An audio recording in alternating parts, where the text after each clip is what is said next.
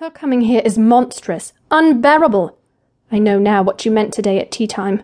Why didn't you tell me right out? You should have. I couldn't. A man can't tell these things about another man. But if I had known he was going to make you ask her here tonight, I think I would have told you.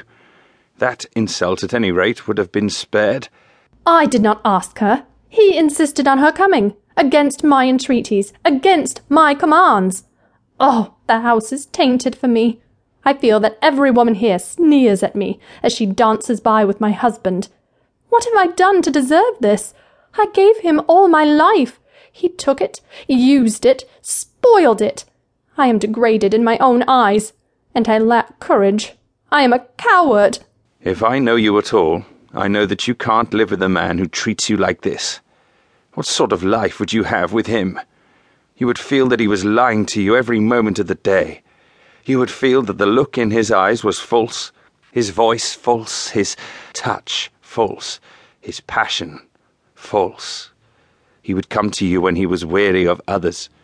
You would have to comfort him. He would come to you when he was devoted to others. You would have to charm him. You would have to be to him the mask of his real life, the cloak to hide his secret. You are right. You are terribly right. But where am I to turn? You said you would be my friend, Lord Darlington.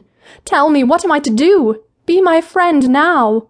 Between men and women there is no friendship possible. There is passion, enmity, worship, love, but no friendship. I love you. No, no! Yes, I love you.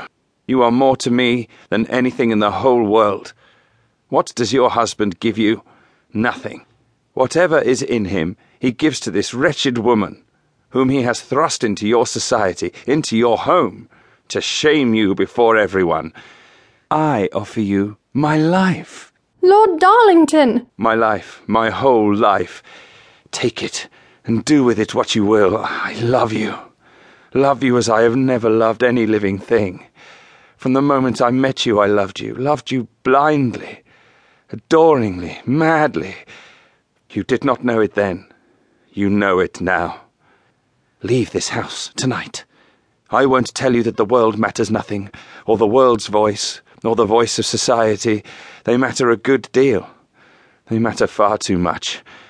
But there are moments when one has to choose between living one's own life fully, entirely, completely or dragging out some false, shallow, degrading existence that the world in its hypocrisy demands. You have that moment now. Choose. Oh, my love, choose. I have not the courage.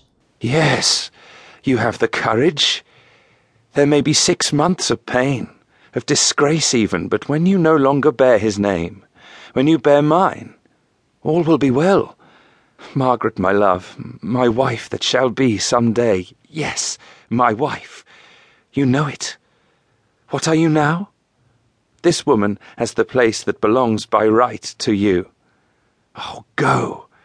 Go out of this house, with head erect, with a smile upon your lips, with courage in your eyes. All London will know why you did it, and who will blame you? No one.